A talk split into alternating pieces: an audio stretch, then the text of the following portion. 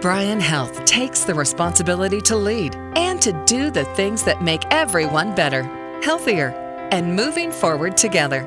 Here's another of our Bryan Health Radio podcast interviews with Melanie Cole. Plantar fasciitis is a common problem that causes pain under the heel bone, often with lengthy walks and prolonged standing. This and other conditions can be quite painful. However, there is a new, minimally invasive procedure that can really help. My guest today is Dr. Michael Budler. He's an interventional radiologist with Bryan Health. Welcome to the show, Dr. Budler. Tell us first, what is plantar fasciitis? Thanks, Melanie. Uh, plantar fasciitis is a very probably the most common cause of heel pain. It's uh, inflammation in the banded tissue that connects the heel bone to the toes. And approximately 3 million people suffer from this plantar fasciitis per year, not counting the silent sufferers, sufferers that don't see their doctor. So, how would somebody know that they have this? What are some of the symptoms of it? Okay, the, the pain is usually worse in the morning when you take that first step when you get out of bed. And uh, a lot of times this plantar fasciitis is caused from uh, long-term overuse, such as repetitive motion, maybe standing on your feet all day if you have a job like a teacher or a beautician, uh, or even a single traumatic event, uh, jumping off of a tailgate of a truck and, and landing too hard on your feet, causing inflammation. Can shoes affect this? Do they help contribute to the cause? Uh, sometimes certain types of shoes can stress that plantar fascia and cause that as well. Yes, that's correct. So then, what's the first line of defense? Why, when would somebody come to see a doctor about their plantar fasciitis? So the first line of command, uh, the first line of treatment is usually resting the foot or over-the-counter pain meds such as Tylenol or ibuprofen. Um, people try inserts or orthotics or even just changing shoes. Um, you can also try uh, stretching or massaging the plantar fascia, icing, night splints, foot braces. Um, but if you've tried conservative treatments like these for, let's say, six months, and you're still uh, restricting your daily activities because of the pain, then then you probably need to see your doctor. So then tell us about this minimally invasive procedure that I mentioned in the introduction and how that can help people. So the Tenex procedure involves uh, a, an ultrasonic instrument that is utilized to break up the damaged tissue in the plantar fascia. It's uh, performed through a tiny nick in the skin, and we can see what we're doing with ultrasound guidance real time.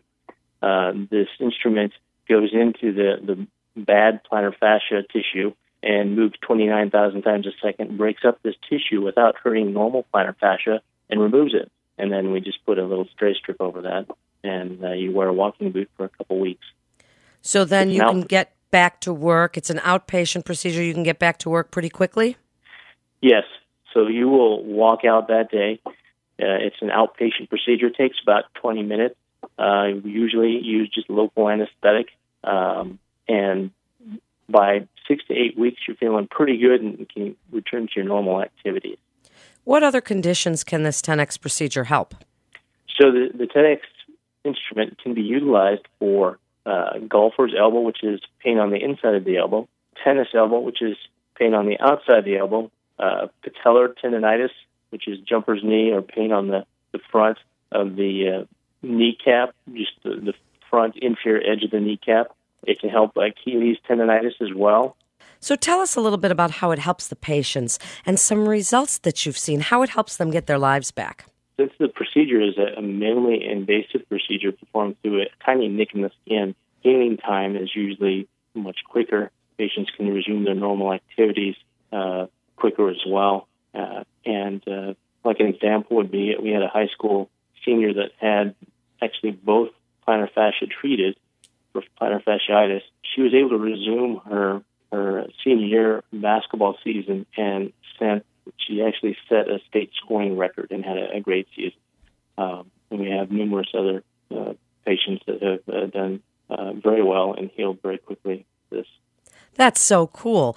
And she was able to get right back into it and, and then even break records. So now, if somebody is an elderly patient and maybe they have arthritis and some of these things, can it help them too? Absolutely. Uh, this procedure really is able to treat all age groups, uh, and uh, the only difference would be maybe a difference in uh, time it takes to heal, but that time is still shortened with the Tenex compared to, say, an open surgical type procedure. So then tell us about afterward. If they've had the Tenex procedure, is this something like plantar fasciitis that comes back? Does this need to be redone sometimes? Only very rarely is it needed for a second treatment. And uh, most of the time, when patients have this, they're treated. Uh, the plantar fasciitis goes away. Um, but if it's all, if their plantar fasciitis all healed and they injure it again, they certainly could develop plantar fasciitis again and need treatment again. But we just haven't seen that. And if somebody is a runner, for example, can they get back to running? And and does that pounding make it come back? That's a great question. We we have treated multiple runners that have been able to return to the running, and uh, it just depends on the amount of running that they do or overuse that they get as far as if they're going to injure that plantar fascia again and need it again. But we we have not had to retreat any of our runners that we've treated. So you mentioned golfer's elbow, Dr. Budler. Is that something that comes from that repetitive motion, or is that from a golfer hitting the ground when they're swinging the club? Uh, of the golfers we've treated, the most like most likely etiology for the golfer's elbow is the repetitive motion and the swing, the multiple swings over and over. It really hasn't been the traumatic injury of, uh, you know, hitting the ground with the golf club causing that strain. Usually, it's the repetitive motion that's caused the golfer's elbow. And how soon after Tenex treatment can they get back to playing golf? Because golfers like to not miss getting out there on the greens. Well, we usually tell them that we do not want them to swing a club before eight weeks, and uh, then you know if they're a quick healer and the pain is gone by eight weeks, where, where they can get back into the game, and like anything else, easing back into it, not going out and, and playing golf for 18 holes right away. So, then in the last few minutes here, give your best advice for people that might be suffering from golfer's elbow or tennis elbow or plantar fasciitis or jumper's knee, Achilles tendonitis, the best advice that you would give them and why they should come to Bryan Health for their care. Well, my advice would be to really risk the injured part. You know, uh, I would be conservative, uh, use the, the pain relievers and uh, conservative therapies such as uh, the stretching and the icing and and uh, maybe the braces. But if, this really doesn't work and you've tried this for you know three to six months, feel free to come in and get a consultation with us. We we were actually the uh, only Tenex Center of Excellence in Nebraska. We were the first interventional radiologist in the country to perform the Tenex procedure, so we have a lot of experience uh, in uh, diagnosing and, and treating patients uh, with these various ailments. And for your consultation, you can call Bryan Scheduling Center at 402 481 5121. That's 402 481 5121.